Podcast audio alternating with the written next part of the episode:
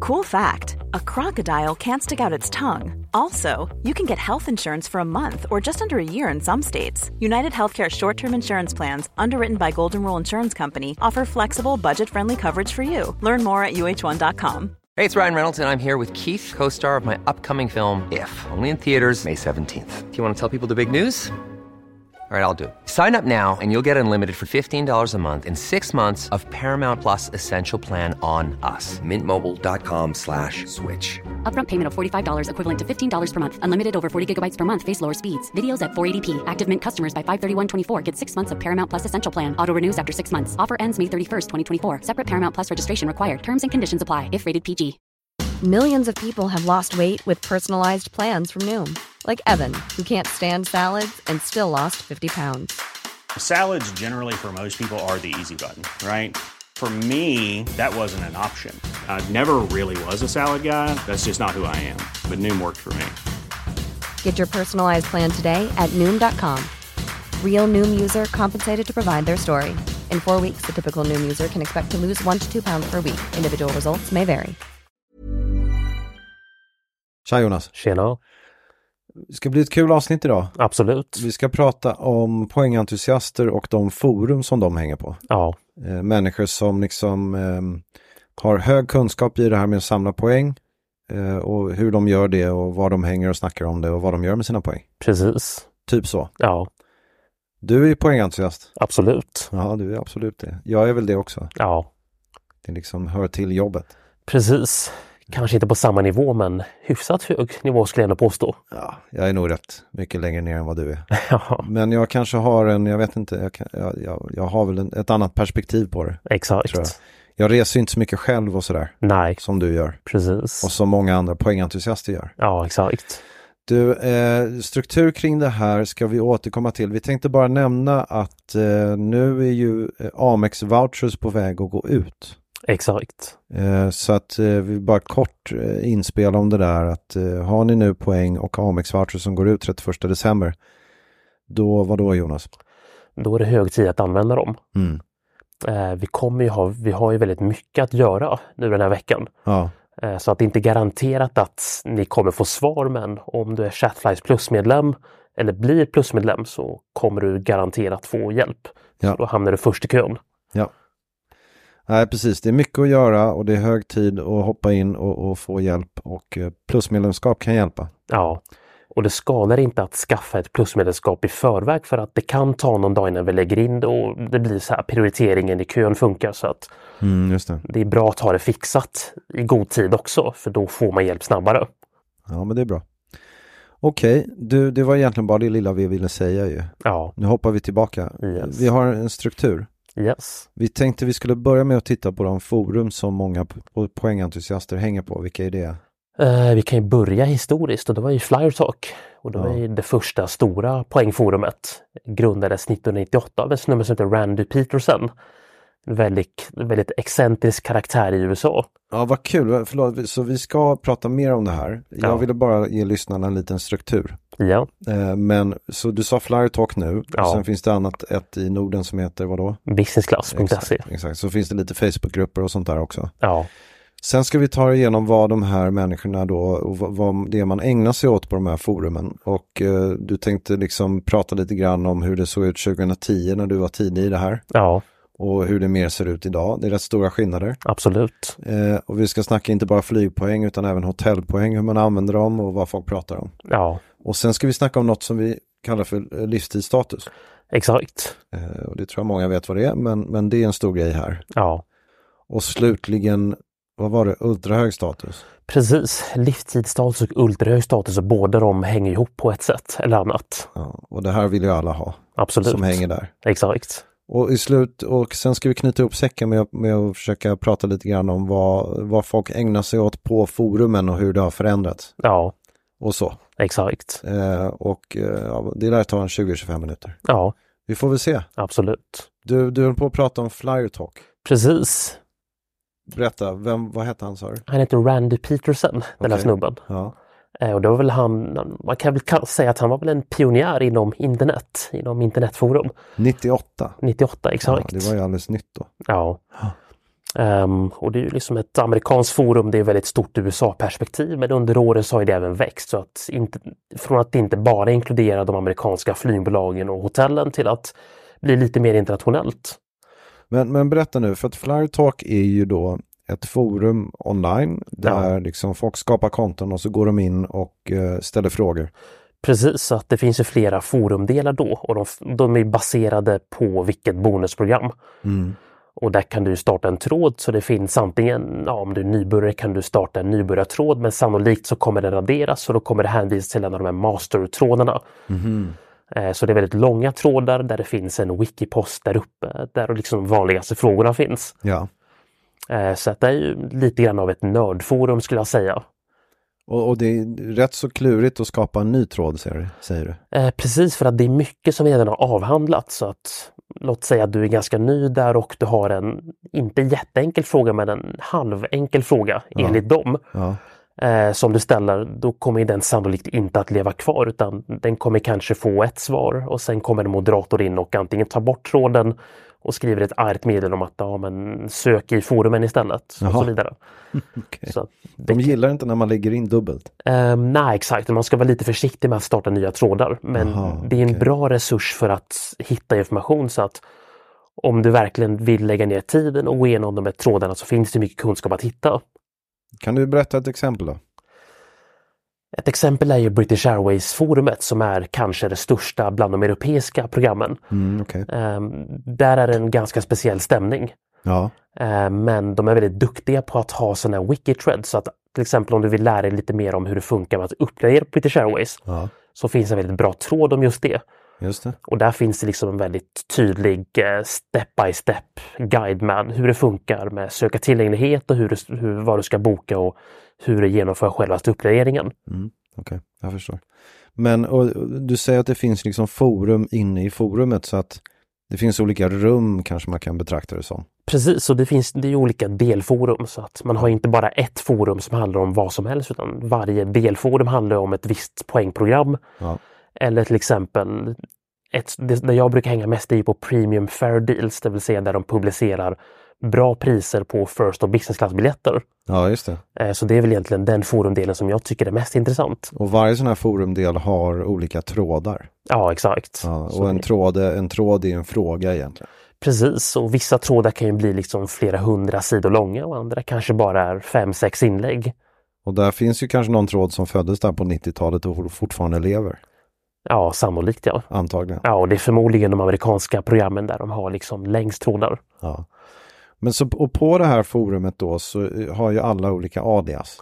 Precis. Vad heter du om jag får fråga? Eller det kanske du håller för dig själv? Det vill jag hålla hemligt. Ja, det vill du hålla hemligt, jag Mm. Ja. förstår. Men, men precis, för att du heter ju inte ditt namn. Nej, Nej, och du är inte bild på dig själv heller. nej exakt. Nej, Är det, det är väl det vanliga? Absolut, så man vill ju vara lite anonym på de här forumen. Och varför det då? Det är en bra fråga, men vissa människor har väl kanske ganska höga positioner på sina jobb. Ja, just det. Och då kanske man inte vill bli outad. Nej. Och man kan ju såklart googla och då dyker ens namn upp och sådär. Ja, och man kan ju tänka att de som hänger på forumen, det är oftast folk som reser mycket i tjänsten. Ja, just det. Eh, Så det kan ju se väldigt dåligt ut om en ganska högt uppsatt person på ett företag eh, väljer att boka de här tokiga resorna bara för att tjäna poäng. Ja, jag Så fattar. att man slösar ju bort företagets pengar genom att hålla på och dumma sig. Ja, att man kanske då betalar mer för att få fler poäng. Ja, flyga business på ett visst bolag fastän man kanske inte behövde åka den resvägen. Jag fattar. Ja, Eh, Det är ju ett väldigt bra anledning till att vara anonym. absolut. Okej. Men sen också bara rent generellt, man älskar ju inte att ha sitt namn u- ute på nätet överallt. Nej, exakt. Nej. Men och sen men har vi väl också det där att eh, när man gömmer sig bakom ett alias då kan man liksom skriva vad man vill. Absolut, det blir ju en lite hårdare stämning där i vissa av de här forumtrådarna. Nu uttrycker du det ganska diplomatiskt. Ja, Ja, ibland är det kanske till och med riktigt jobbig stämning. ja i vissa fall. Jag tycker Ja. Flyer Talk har varit, där är det ändå ganska städat förutom på de amerikanska forumen. För Okej. Amerikaner har ju en tendens att vara lite mera Ja, De är lite vassare i kanterna liksom. exakt. Ja, men det är intressant och, och de här forumen fungerar ju på det sättet att man då, om man nu lyckas ställa en fråga som de här moderatorerna tycker är okej och starta en ny tråd så, så startas en tråd Ja, och så börjar alla bidra med svar. absolut. Och så bollas det fram och tillbaka och man kan tagga varandra och svara på trådar och så vidare, eller hur? Exakt. Precis som eh, trädgårdsforum eller egentligen vad som helst. Ja, jag skulle säga forum är väl kanske något som håller på att dö ut, upplever jag. Facebook har ju tagit över mycket av det där. Ja, exakt. Märker du en liten nedgång i, eh, i trafiken? Det är väl kanske inte, det kanske vi kommer till lite senare. Ja. Men, men, ehm, men okej, men så, så folk hänger helt enkelt där och sen så finns de här moderatorerna. Precis. Och de är ju liksom utsedda av communityn på något sätt. Exakt, så vi kan ju gå vidare lite grann i evolutionen då från Ja. Flyertalk. Ja. Och i det här Flyertalk-forumet så finns också ett SAS Bonus delforum Okej, eh, som eh, blev ganska stort. Och det var ju väldigt mycket fokus på Skandinavien, så det var ju många skandinaver och svenskar som hängde där. som surfar in där. Exakt. Mm, okej. Och ehm, ur det här delforumet av SAS så var det ju ett, en snubbe som heter Martin Björnström, Ja. Mm. en vän till oss, som valde att starta ett svenskt forum motsvarande. Som heter Han var Business- inne på Flyer Talk där och, och skrev och läste om SAS Eurobonus. Ja, så han var en av de första och han har ju varit i det här träsket många fler år än vad jag har varit. Just det. Eh, Så det var han och eh, fyra, fem grabbar till som valde att starta businessclass.se Ja, som då blev den svenska motsvarigheten till Firetalk. mm, just det. Eh, Och Och det där här, fick ju fart. Absolut, så det här var ju 2011 som eh, det lanserades. Mm. Och det tog ju fart där mot hösten. Jag tror att det var någon D-artikel som gick ut. Ja, jag har sett den några gånger. Ja, och sen f- utifrån den så kom det en massa medlemmar. Ja. Ja, och då liksom det blir relevant för alla som läste den här DI-artikeln att ja, men här finns någonstans där jag kan läsa om mina poäng och allting. Absolut. Så då föddes den Ja, och den funkar ju likadant. Absolut, så att eh, Business Class lever kvar än idag. Ja, Och det är ju ett stort forum med, jag tror att det är närmare 100 000 medlemmar. mm. och det är ju nordiskt. Det finns, eller det finns en .no och sådär tror jag. Eh, precis, det är ju ett svenskt forum från början men sen finns det ju .no och .dk men det är inte lika poppis bland norrmännen och danskarna. Nej, okej. Så i Norge finns det som heter Flyprat, så där är ungefär samma sak. Samma sak, okej, Ja. jag förstår. Och ehm, ja, okej, och sen så, det här, det är de här två forumen. Sen finns ju då Facebookgrupper också. Eh, Precis, så att ehm, Björnström då som startade Business Class, Mm. han sålde ju det för ett antal år sedan. Ja, Och sen så drog han igång en Facebookgrupp som, där många av medlemmarna spillde över. just det. Och sen finns det även lite andra Facebookgrupper, eh, bland annat poängen med Eurobonus Mm, som just är det. väldigt stor. Ja. Så jag skulle säga att forumen är ju fortfarande väldigt relevanta idag. Mm. Men det har blivit mycket mer populärt med Facebookgrupper.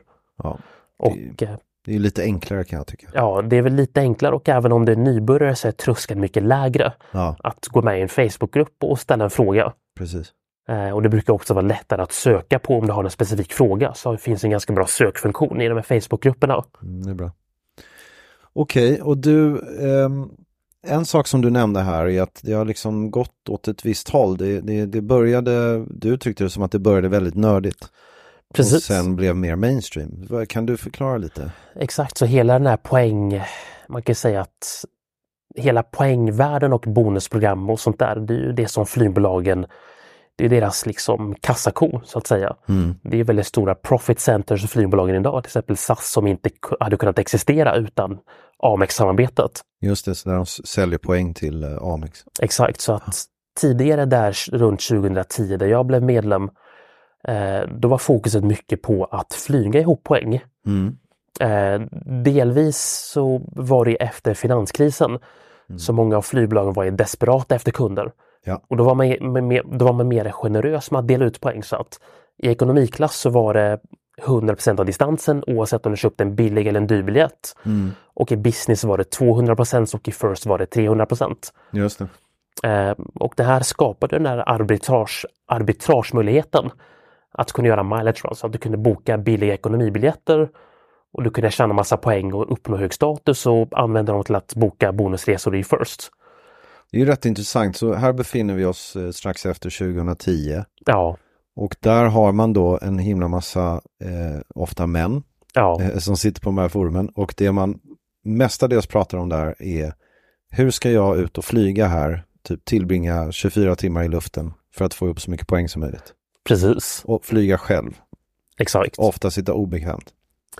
Exakt, för då var ju fokus att hitta de här billiga ekonomibiljetterna. Ja, just det. Så att kunde du hitta en ekonomibiljett som hade väldigt flexibla routingregler Just det.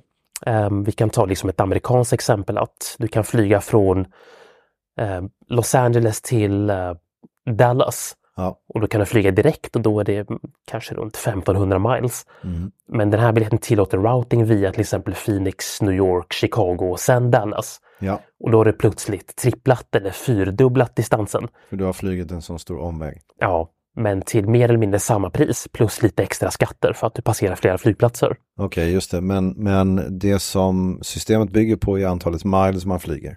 Exakt så inte vad du betalar för biljetten. Nej, exakt. Och det är vad som kallas för en mileage run. Exakt. Och det är ju där på 10-talet så liksom var det det som folk mest snackar om. Exakt, det var ju så man tjänade sina poäng att genom att hitta de här billiga ekonomibiljetterna med flexibla routingregler Ja. så du kunde routa lite hur som helst och då tjäna väldigt mycket miles. Hur många miles var vanligt att komma upp i i en eh, mileage run? Ehm, det beror på, men jag skulle säga att de riktigt maxade kunde ju... Jag skulle säga en bra mileage run är det väl minst 20-25 000. Ja, just det. De är riktigt, riktigt maxade. De kunde det vara upp till 40-50 000, men då är det verkligen extremfall. Ja, där du flyger liksom till Asien fram och tillbaka back to back flera gånger under en vecka eller en helg. Men det är intressant då att man kunde få upp 30 000 poäng.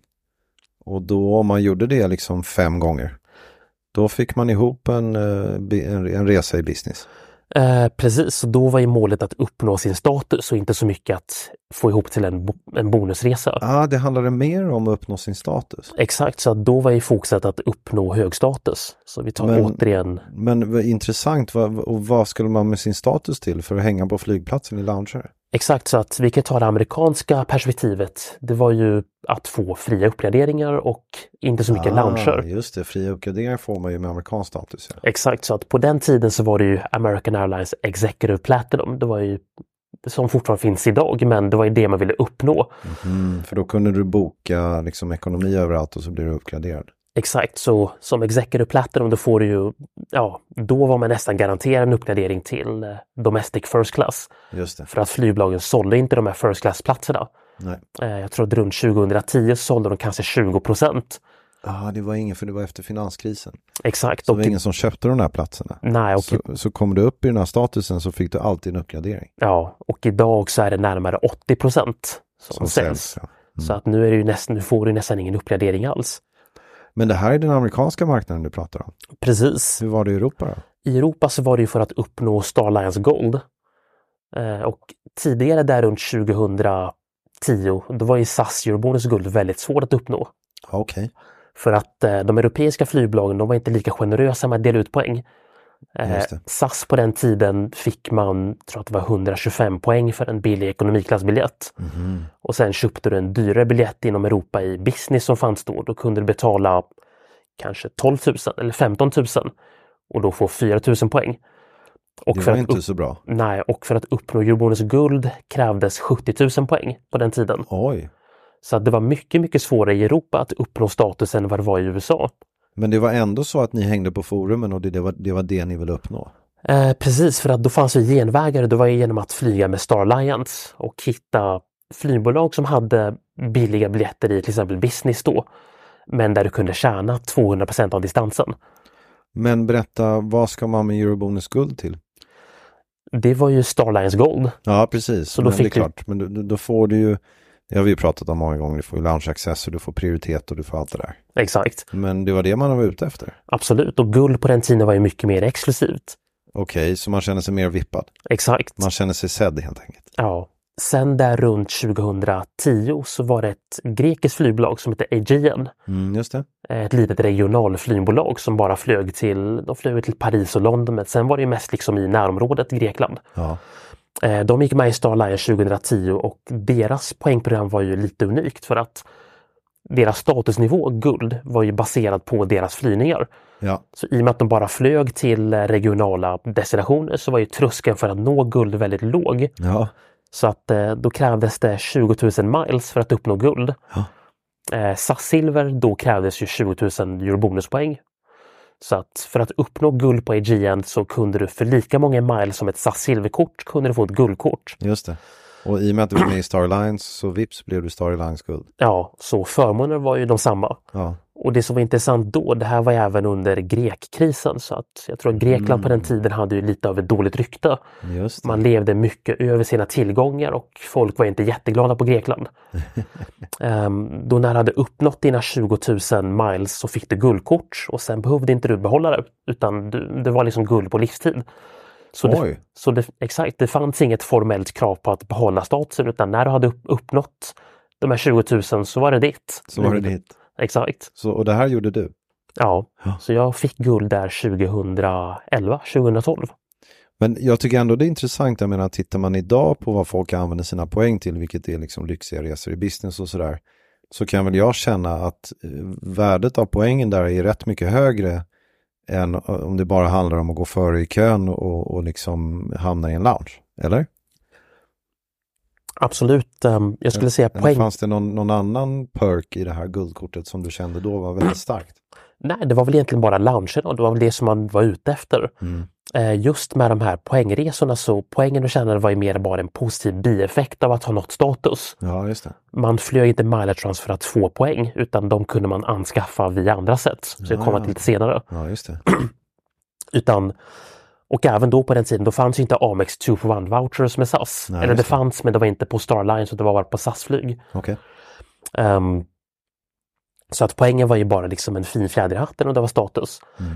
När det kommer till poäng då, Mm. man ville flyga first och business. Ja, Ehm, och då var ju det stora fokuset där var att köpa poäng väldigt billigt. Just det, för det är nästa grej. För att det, det ena var som ni pratade om på det här forumet var att flyga ihop för att komma upp i status. Ja, Men nu för att flyga för poäng, då exakt. snackar vi köpa poäng. Exakt, så man ville ju fortfarande uppleva de här first och business class-kabinerna på den tiden. Ja, just det. Eh, Men att flyga ihop poäng var kanske svårt beroende på programmet. Mm. Men på den tiden fanns ju några pro- program som gjorde en business av att sälja poäng. Mm, just det. För att de kunde ju sälja poäng, tjäna pengar och sen låta folk lösa in dem på partners. Mm. Och sen göra, ja, det var ju billigare för dem att ta den här mellanskillnaden. Och, och partners var kanske så här Star Alliance. Mm. ja, och- lyckligt ovetande om att det här skedde nästan. Ja, Liksom, det fanns inga kontroller för det. exakt. Eller ja, det är väl lite grann vad SAS håller på med idag, men de säljer ju inte poängen direkt till kunden, de säljer dem via kreditkort. Ja, ja, just det. Men eh, på den tiden så fanns det ju då US Airways som då var medlemmar i Star Alliance. Mm, Där kunde man köpa poäng väldigt billigt. Och de hade oftast sådana kampanjer där du fick eh, 100% bonus när du köpte poäng. mm, Ehm, så att resor från USA var inte jättebilliga, det var ganska dyrt. Men från Europa så var poängpriserna väldigt fördelaktiga. Okej. Så att du kunde köpa de här US Airways poängen och sen kunde du flyga till Asien för väldigt billiga pengar då i First. Mm. Så att eh, dollarn var ju också väldigt låg då på den tiden. En Ja. dollar kostade 16,50. Just det. Idag kostar den 10,50. Mm. Eh, så att du kunde flyga First Class till Tokyo eller Seoul för ungefär 11-12 000. Otroligt. Och på den tiden kunde du boka Swiss First långt i Oj, förväg och de okej. släppte jättemycket bonusplatser.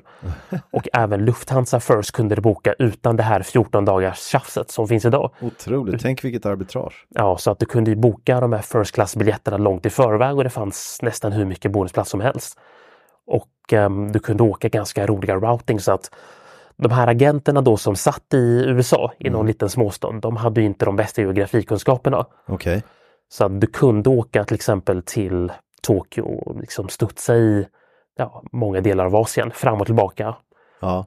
och ehm, ja, åka omvägar för att testa så många bra produkter som möjligt. ja, ja, just det. Och då du testar produkter, då menar du att du ville testa olika kabiner de sitter i och sådär. Exakt. Ja, Ja, vad kul. Okej, nej. så att, du- du- men förlåt, men det här med att flyga ihop poäng för status och köpa poäng som du är inne på nu, vad var störst på de här forumen? Eller var det ungefär lika, s- samma grej? Det var ungefär lika så att där ville man ju delvis ha sin status för de kom åt loungen när man flög på de här billiga Ja, ekonomibiljetterna. jag fattar, okej. och sen så var ju då poängen för att uppleva de här first och business class produkterna, det var en helt annan sak. Just det.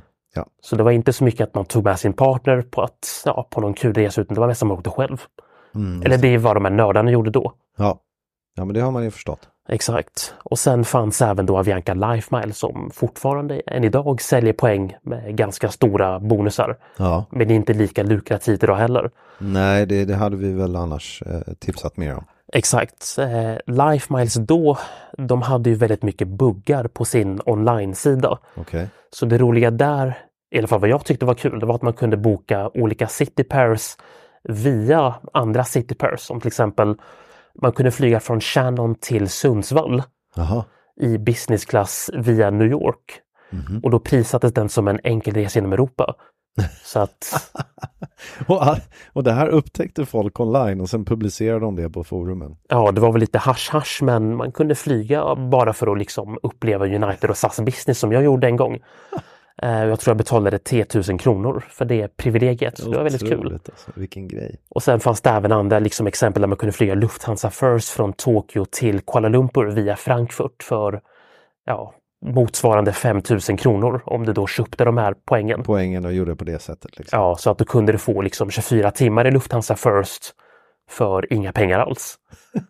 Så det var lite grann de här eh, kryphålen med Life Miles. Jag fattar och, och det är ju intressant att höra då att de här, jag menar mycket av de här tricken på forumen var ju värda mycket pengar liksom. Absolut. Ja. Så att det här var ju den kunskapen som spreds på forumen som var guld värd Ja. på den tiden.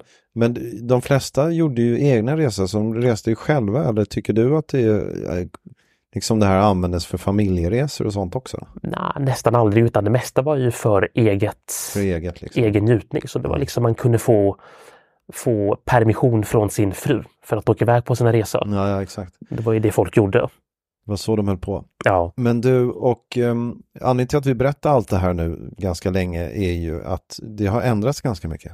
precis. Så att ehm, den här roliga poängfesten med att kunna flyga billiga ekonomibiljetter och tjäna poäng på distans, det här började försvinna. Ja. eh, runt 2015. Ehm, det var även då som SAS ehm, ändrade sitt, eh, det kanske vi kan nämna också, att Ja.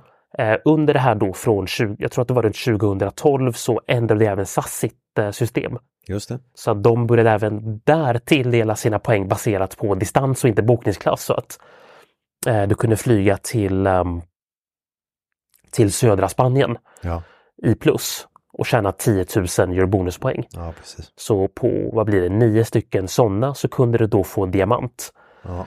Eh, Det här började försvinna runt 2015-2016 där de insåg att det är liksom inte lönsamt att dela ut så här mycket poäng på de här billiga biljetterna. Så det försvann. Eh, Och även de amerikanska flygbolagen, de gick ju då från att vara helt distansbaserade till att vara revenue-based. Så att, ja, ju dyrare biljetter desto fler poäng. ja, så att Ja, du, du, du tjänade då dina poäng baserat på vad biljetten kostade och det dödade de här mileage runs i princip helt och hållet. mm, men det tycker jag är rätt bra. Jag menar, jag, jag, jag har ju alltid ogillat mileage runs. Det är liksom miljömässigt så himla onödigt. Ja, jo. Ja. Det kan man ha sina åsikter om. Ja, det kan man. Ja.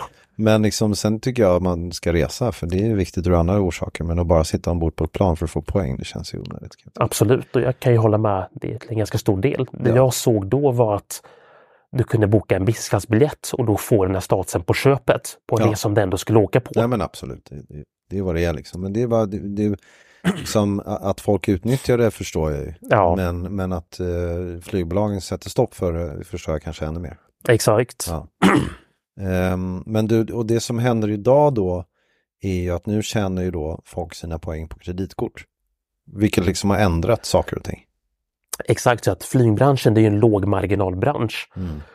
Så att ge bort en ganska stor del av sin marginal i form av poäng, det är ju inte så lönsamt för flygbolagen. Nej. Så att idag så tjänar du poäng. SAS tilldelar fortfarande baserat på vilken sträcka du flyger. Mm. Men det har blivit mycket mer kopplat till vad biljetten kostar. Ja. Så att idag så tjänar de flesta människor poäng via kreditkort. Det har blivit väldigt lukrativt. Mm. Eh, med Amex 2 for 1 och de här värvningsbonusarna, och välkomstbonusar och uppgraderingsbonusar och allt sånt där. Mm, precis. Man ser upp och man byter kort och fram och tillbaka. Och det är det som de här forumen har börjat handla om ganska mycket nu. Precis, så där handlar det mycket mer om hur du kan maximera med bonusarna och liksom, ja, hur man kan värva sig och fram och tillbaka. Ja. Och vissa som kanske var mer eller mindre tillåtna metoder för att få de här bonusarna. Det finns någonting med fintechbolagen, vad är det? Precis, så det är också ett ganska nytt fenomen. Det är ju de här Revolut och Lunar och alla de här. Att många av nördarna har hittat kryphål för hur man kan artifi- artificiellt maximera sin spendering på vissa kreditkort genom de här fintechbolagen. Ja, just det. Du lägger in ett kort där Och så gör du liksom överföringar i princip och så räknas det som en transaktion. Och, Ja, exakt. Så vissa fintechbolag har inte kodat som kontantuttag och då så kan du tjäna poäng fastän du inte borde få poäng. mm, just det. Och det är väl sånt som, ja, och mer och mer har de här forumen, trådarna börjat handla om det. Liksom. precis. Och den här informationen är ju sånt som inte de bankerna och kreditkortsbolagen vill komma ut. Nej. Så det hålls ju ganska hemligt. Men Mm. vissa av de här, ja, vissa av trådarna är lite mer, det har blivit mer kryptiskt så att man ja, kanske alltså att inte... folk är lite tysta om det här. Liksom. Exakt, och sen vissa nybörjarfrågor kanske tas bort eller tystas ner för att om det kommer ut så försvinner de här kryphålen. Mm, just det. Så att eh, Så fintech, vill man... man leta upp det här så får man gräva lite. får gräva och sen f- det handlar det om att känna rätt person och kanske få lite insiderinfo Ja, som ja, inte just får det. spridas vidare. så att det är väldigt hasch-hasch. Ja, jag förstår. Men det vi tänkte komma till då, det var ju kreditkorten, att det har ju blivit så pass mainstream. Ja, Och en stor del av det här är ju de här värvningsbonuserna. ja just det. Amex har ju varit väldigt eh, klyftiga med att sprida, det blir en slags ambassadörseffekt då. Mm. Av att jag som poängnörd har ett Amex Elite, jag lyckas boka en First-resa, det är ju världens bästa kort, det är Mm. ultrafantastiskt, du måste skaffa det. Ja, exakt. Och sen så liksom blir det som en slags exponentiell ökning så att allt eftersom att folk värvar sina vänner och kollegor så är det ju allt fler som har de här korten. Och det har ju blivit mycket mer mainstream. Och det är inte bara i Sverige utan även i USA. Där man märker att de här forumen, det handlar mycket mer om folk som har poäng från kreditkort utan att flyga mycket Ja, och som nu vill ha hjälp med att förbruka dem. just det. Så att det vi, kan, det vi ser idag det är att folk genomsnittspersonen sitter på mycket mera poäng Mm-hmm. än vad man gjorde för tio år sedan. Och att det finns mycket mera poäng i omlopp. Ja. Så att även om poängpriserna kanske inte har reflekterats eh, på samma sätt. Man tänker att det har gått mycket mer inflation, att poängpriserna måste ha tiodubblats, vilket de inte har. Mm-hmm. Utan de kanske har eh, höjts med 50, 60, i vissa fall 70 procent. eh, Så är det flera människor som har poäng. Ja. Och det innebär att det finns mycket färre bonusplatser. Och sen då, exakt, färre bonusplatser och sen mer då snack på de här forumen om hur man utnyttjar dem och sådär. Exakt.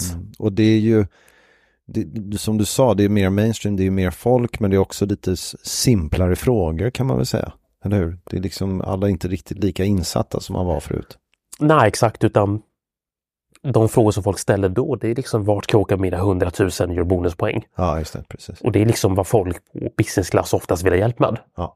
Det är liksom en ny tråd för hjälp att hitta bonusresa. Har x antal poäng, vill åka på jul och nyår, hjälp. Ja, precis. Ja, och det är där, ja, då kommer vi in också. Ja, Och du, bra, och sen, sen ville du snacka lite om hotellpoäng också.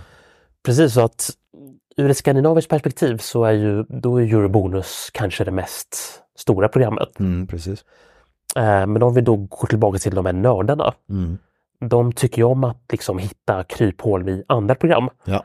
Så jag kan ju bara säga från mitt eget perspektiv, jag har väl liksom tjänat och använt poäng från minst ett 15-16 olika bonusprogram. Mm. Allt från AGN till Turkish och Alaska Airlines och American Airlines och de amerikanska programmen Flying Blue. Ja. Så det jag tycker är kul det är liksom att samla slattar på olika bonusprogram och använda dem till att hitta någon sweet spot och boka någon kul resa. Som nu senast bokade jag med Alaska Airlines Miles på Starlux Airlines till Taiwan. Just det. Det är liksom ett flygbolag som ingen i Sverige någonsin har hört talas om eller kommer att flyga med. Men Men som sådana är- nischade grejer snackades det nu om på forumen. Liksom. Exakt. Ehm, Och hur kommer hit- hotell, hotellpoängen in i det här då? Exakt, så att hotellpoäng är också något som fortfarande är väldigt nördigt och nischat. Ehm, I Sverige så pysslar man inte med hotellpoäng för att det är för komplicerat och svårförståeligt. Ja.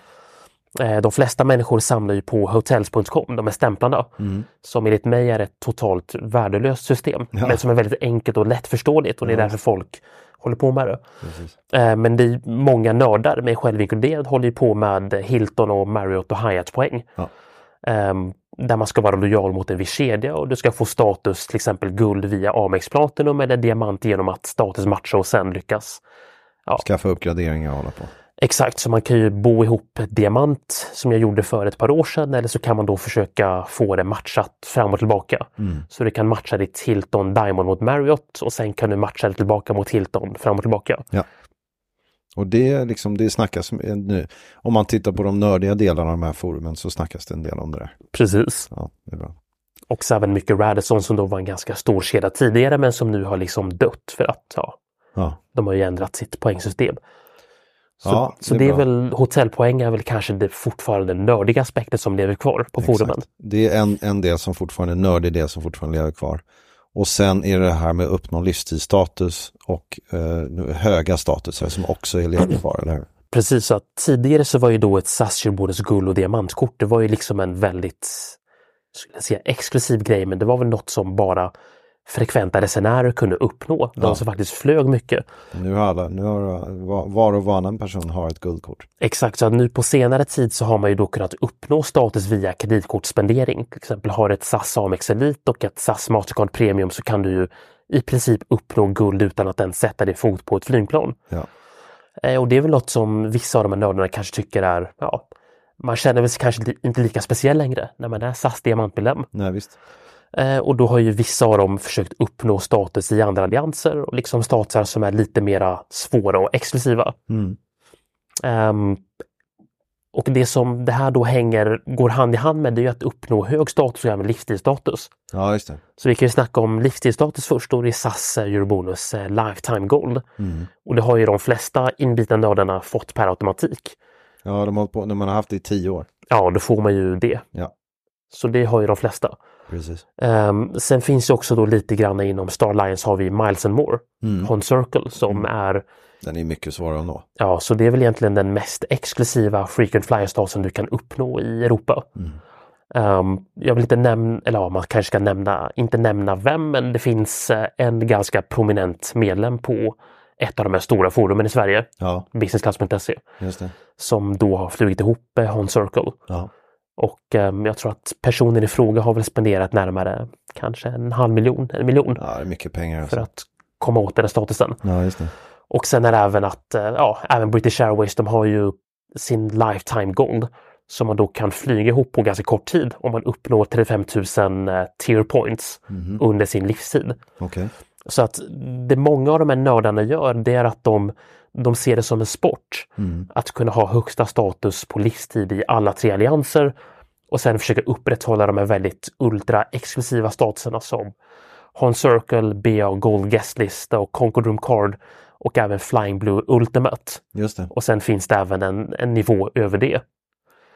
Så att det, är- det är Ja. intressant. Men det är ju för att om man ska s- liksom knyta ihop säcken här så det är ganska intressant för att eh, liksom de här forumen har ju gått då från eh, en väldigt nischad kunskap som är något som liksom f- få människor håller på med och eh, man är ganska liksom, man är ett community där som snackar om det. Och Precis. sen så har liksom hela den här poänggrejen blivit lite mainstream, varpå det har liksom bjudits in, det har kommit in en massa eh, liksom mer än vanliga människor in i de här forumen.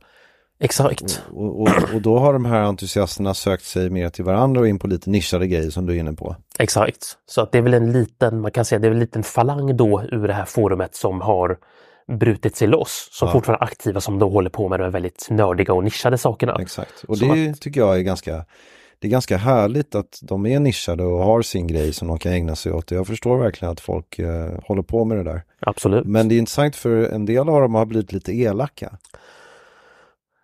Ja, det, är väl, det har väl uppstått lite mera fientliga stämningar mot det här nybörjar, de här nybörjarna. Ja, Och det är väl delvis de som kommer in och ställer en fråga. Jag minns att det var för någon vecka sedan var det någon som frågade om man kunde bli uppgraderad på Thai Airways till Bangkok från Arlanda för att han hade ett Amex-plan till dem Ja. som han bokade med.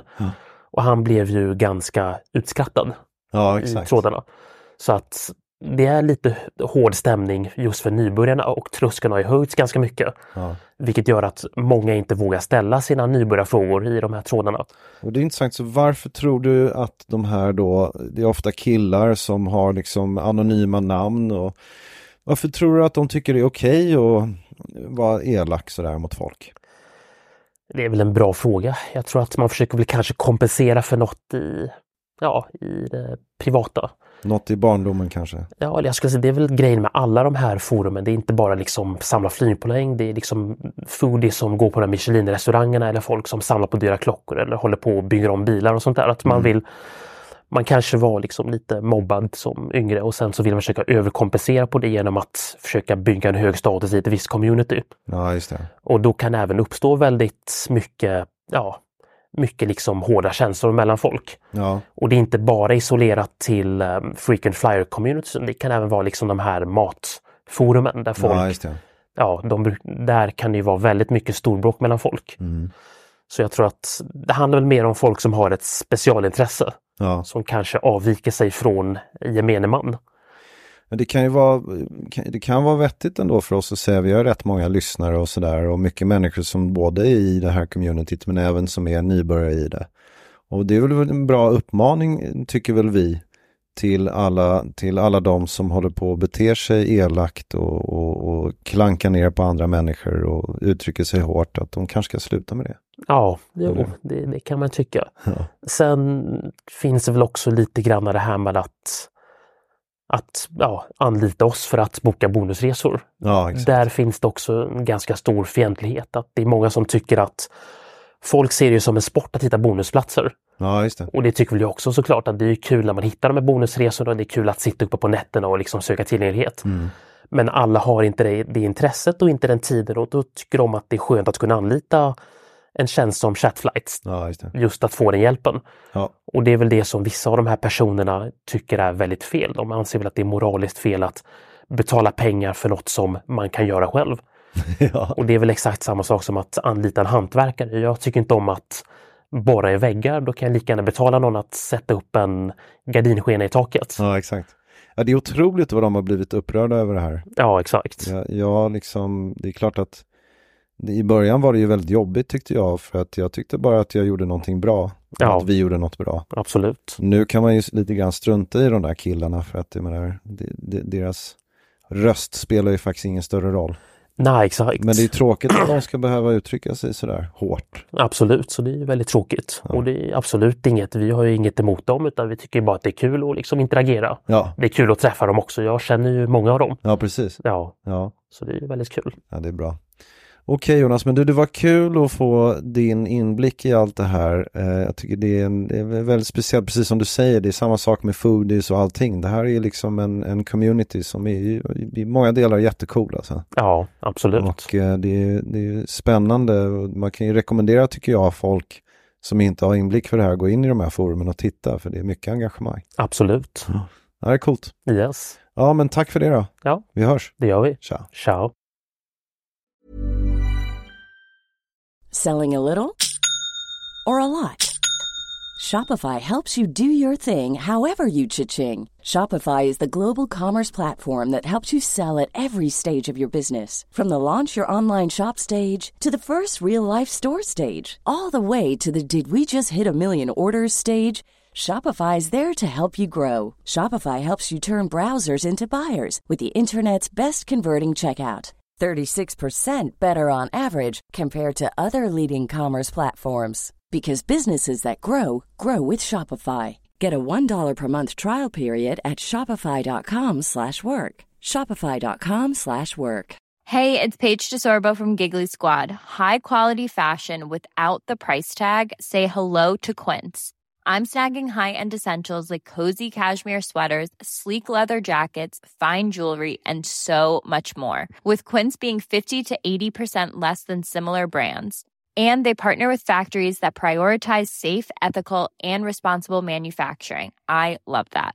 Luxury quality within reach. Go to quince.com slash style to get free shipping and 365 day returns on your next order. Quince.com slash style.